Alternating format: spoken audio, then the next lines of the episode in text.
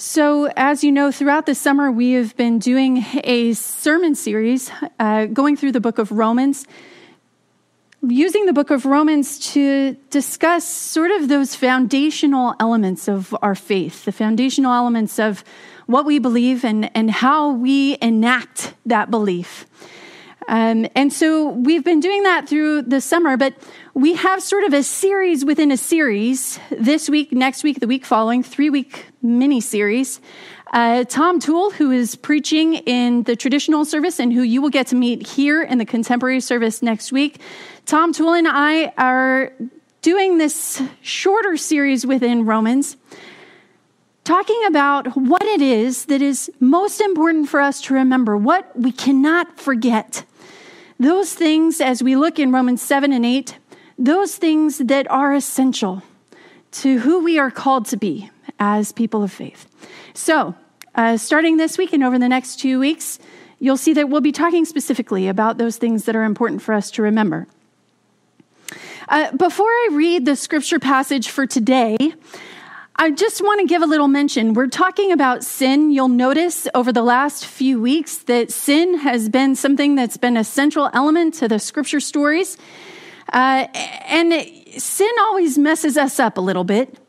Uh, we don't like to talk about it. And because we don't like to talk about it, we don't know how to talk about it. And so then when we do talk about it, no one really knows what anyone is trying to say.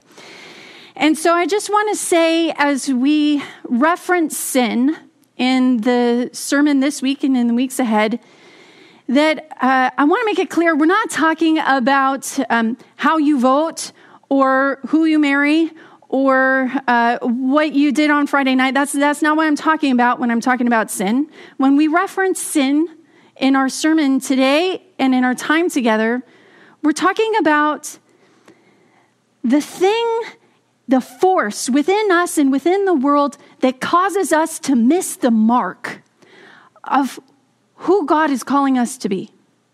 That's all. Uh, specifics are, are, are not important. We are talking about that force that leads us to diverge from that bullseye that God has called us to hit. So, when you hear sin, if you think, oh my gosh, I don't know what she's talking about. Or if you think you get distracted thinking about someone else's sins or your own sins, just relax. We'll talk about it more. We're all in it together. Um, why don't we get to the scripture? Our passage for today comes from Romans 7, verses 14 through 25. This is Paul. He says this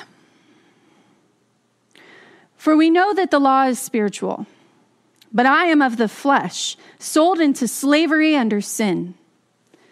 I do not understand my own actions, for I do not do what I want, but I do the very thing I hate. Now, if I do what I do not want, I agree that the law is good. But in fact, it is no longer I that do it, but sin that dwells within me. For I know that nothing good dwells within me that is in my flesh. I can will what is right, but I cannot do it. For I do not do the good I want, and the evil I do not want is what I do. Now, if I do what I do not want, it is no longer I that do it, but sin that dwells within me. So I find it to be a law that when I want when I want to do what is good, evil lies close at hand. For I delight in the law of God in my inmost self, but I see in my members another law at war with the law of my mind, making me captive to the law of sin that dwells in my members. Wretched man that I am! Who will rescue me from this body of death? Thanks be to God through Jesus Christ our Lord. So then, with my mind, I am a slave to the law of God, but with my flesh, I am a slave to the law of sin. Friends, please join your hearts with mine as we pray.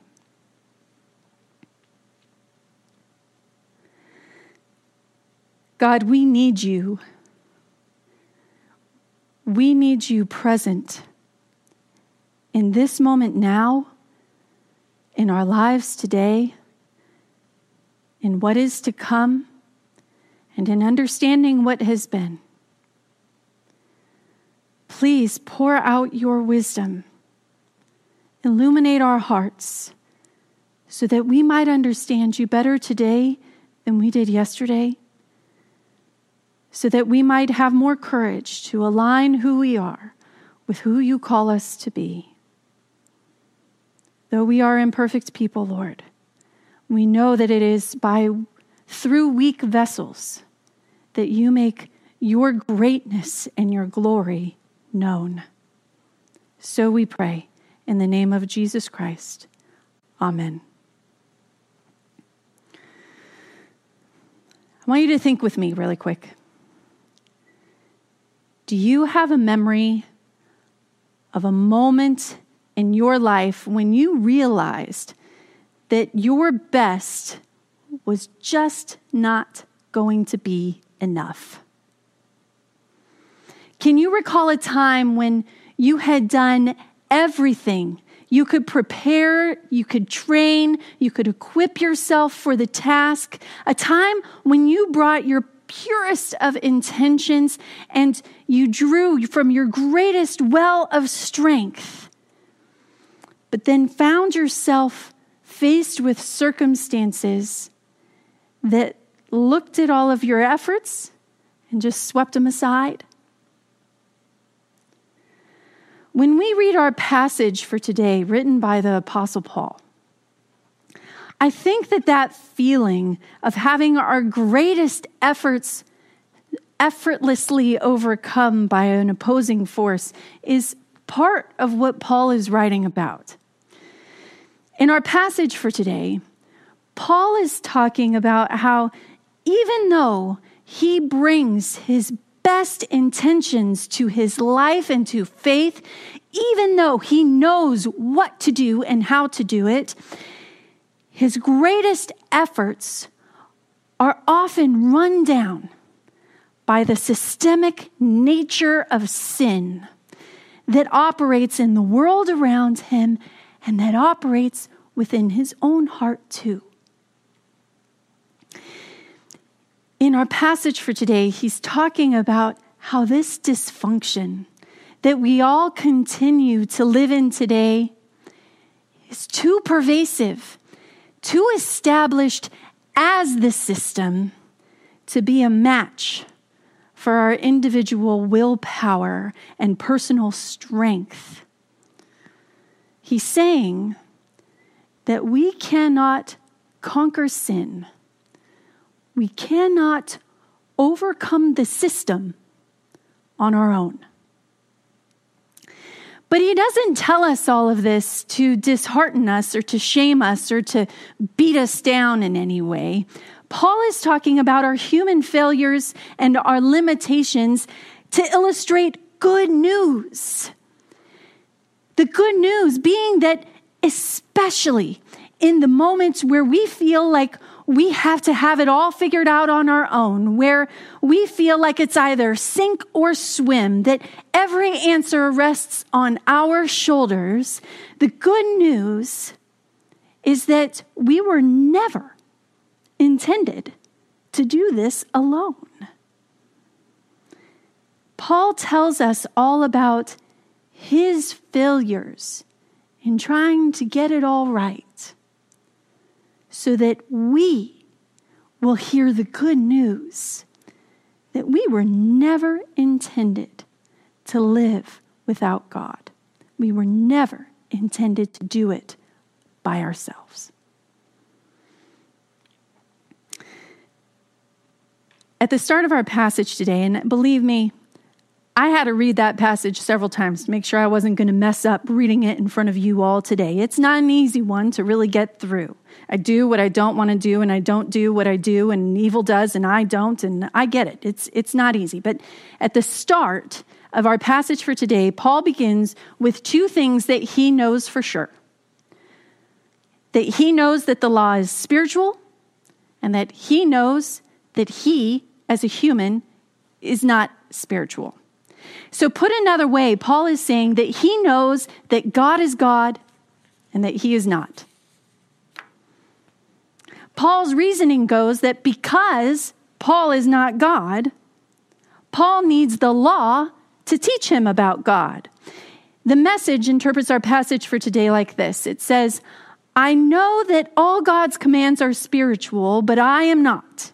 Isn't this also your experience? Yes, I'm full of myself, Paul says. And yet, what I don't understand about myself is that I decide one way, but then I act another, doing things I absolutely despise.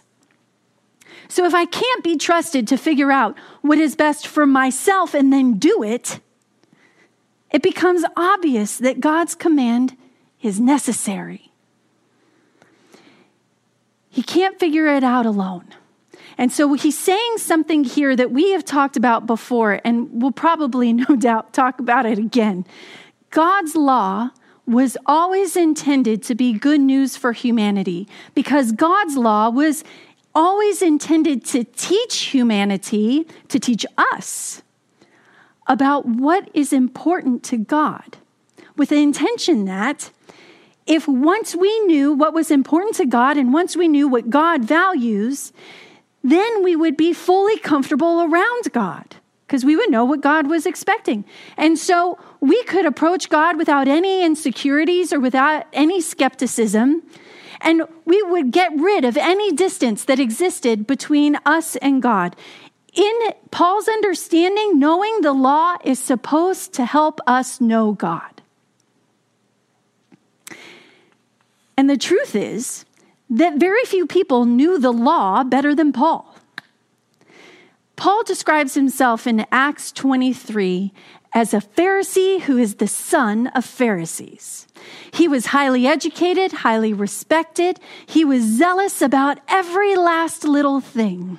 He wanted to be the most faithful to the law to the point that he was willing to kill other people so that no one could dispute the length that he would go to be faithful for the law if anyone wanted to be the best at knowing the law, then Paul was the man to beat. And so if he the reasoning goes that if one the one who knows the law the best is also the one who knows God the best, then who knew God better than Paul? And yet,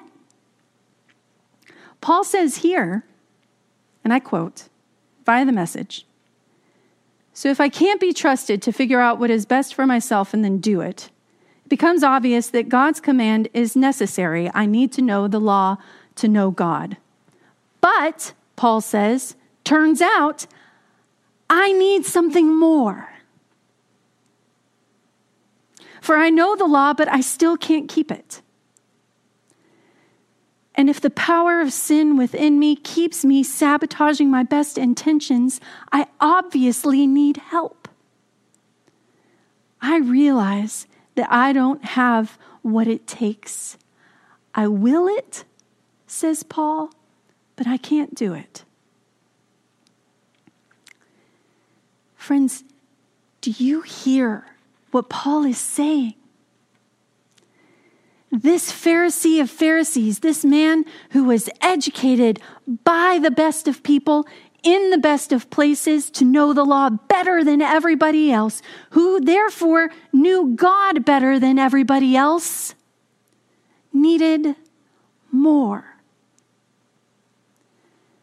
He's gone to the greatest extent of his ability, Paul has. And he's found that he can't get there alone.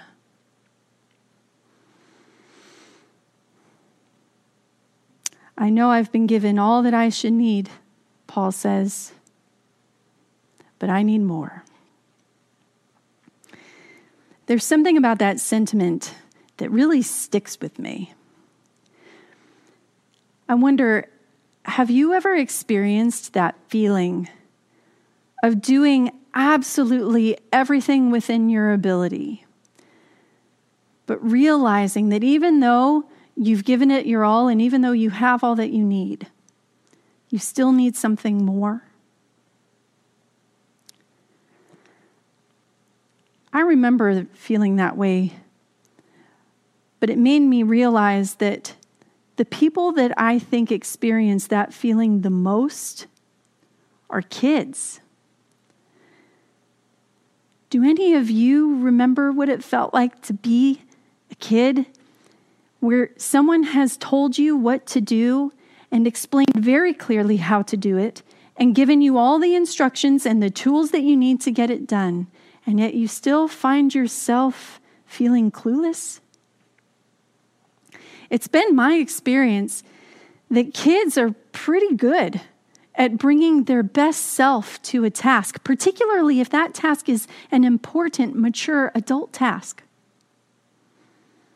But sometimes, even when they are given all that they need to get it done, they still need more. Sometimes they just need someone who's bigger to do it alongside them. When I was 16, I was diagnosed with this lower back issue. I tried a lot of different treatments in order to address it, but ultimately, we determined that the best way to manage it was just through regular exercise. Fast forward half a lifetime and two kids later, around the time that I was 30, I found myself in the best shape of my life. I was stronger and leaner than I was in high school. I was objectively athletic, the only time in my life I can probably claim that and not be accused of being haughty. Each week, I was doing kickboxing, boot camp, soccer, Pilates. I had done triathlons and 10Ks and half marathons. And I was signed up to do my second half marathon when only a week or so before the race, my back went out. So I went to the doctor, who then sent me to a physical therapist, common root for me, who made me do these piddly little exercises on this padded bench while he just watched and adjusted me here and there. And I remember saying to him incredulously, the first couple of times I visited, I just don't understand why this is happening now. I'm in the best shape of my life. To which he responded by saying to me, Well, it turns out that your best just wasn't good enough. And as my face fell from the bewilderment of how I could possibly be in this situation, as it fell from that into the devastating realization that even my best wasn't good enough to keep me out of this situation, he went on talking and said, We'll just have to get you to be better than your best. And I know it was just a silly little comment that he had probably said to dozens of other patients before me, but I got to tell you, I've never forgotten it. Partly because a piece of me had expected him to say something else. I had expected him to say some version of, well, you're getting old. You just have to start taking it easy. You were pushing yourself too much. I was expecting him to give me some sort of version of, you just can't have as much as you want, lady. But he didn't say that. He didn't tell me that what I wanted was too much. He told me that what I wanted was too little. Will just have to get you to be better than your best. It shifted this perspective that I had inside of me, and it changed these two major assumptions that I have been operating off of, but not paying attention to. Number one, the first assumption it changed was the assumption that I alone could get whatever was the best for myself. And the second assumption was that I alone could imagine what the best really was. In that moment, those assumptions, they just melted away into this new reality that actually there was this whole plane of existence and experience that was well beyond the best I could ever imagine. And I couldn't get there alone. I really think that that kind of a perspective is something that's under this thing that Paul is saying in our scripture passage for today. When Paul is saying this, I do what I don't do, and I don't do what I want to do, and all of that, I don't think that he's intending that to be some sort of self berating, I'm such a loser, I can't get anything right. I think that really what Paul is realizing in our passage for today is that his best just doesn't match with God's best. His best and God's best are two completely different things. They're not parallel, they're unlevel.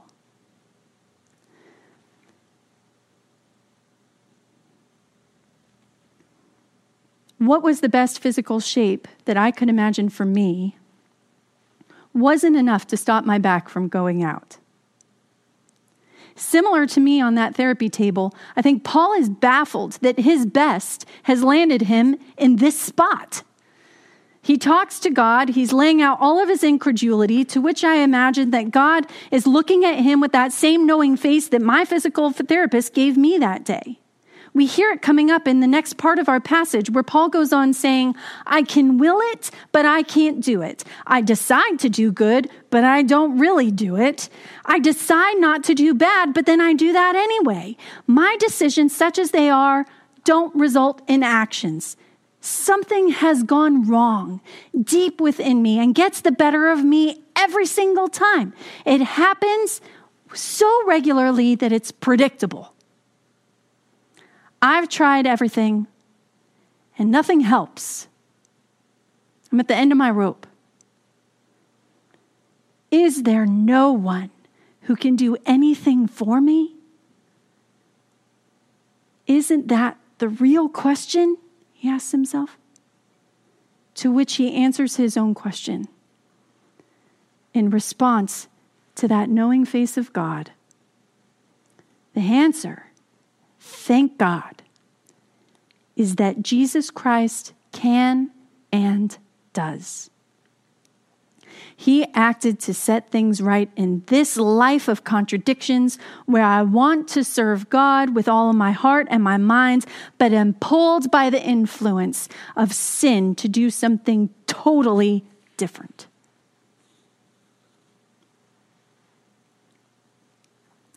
Friends, in the Western world, and I got to say, in San Marino in particular, it is really easy to live off of the assumptions that the best we can imagine is actually the best there ever is.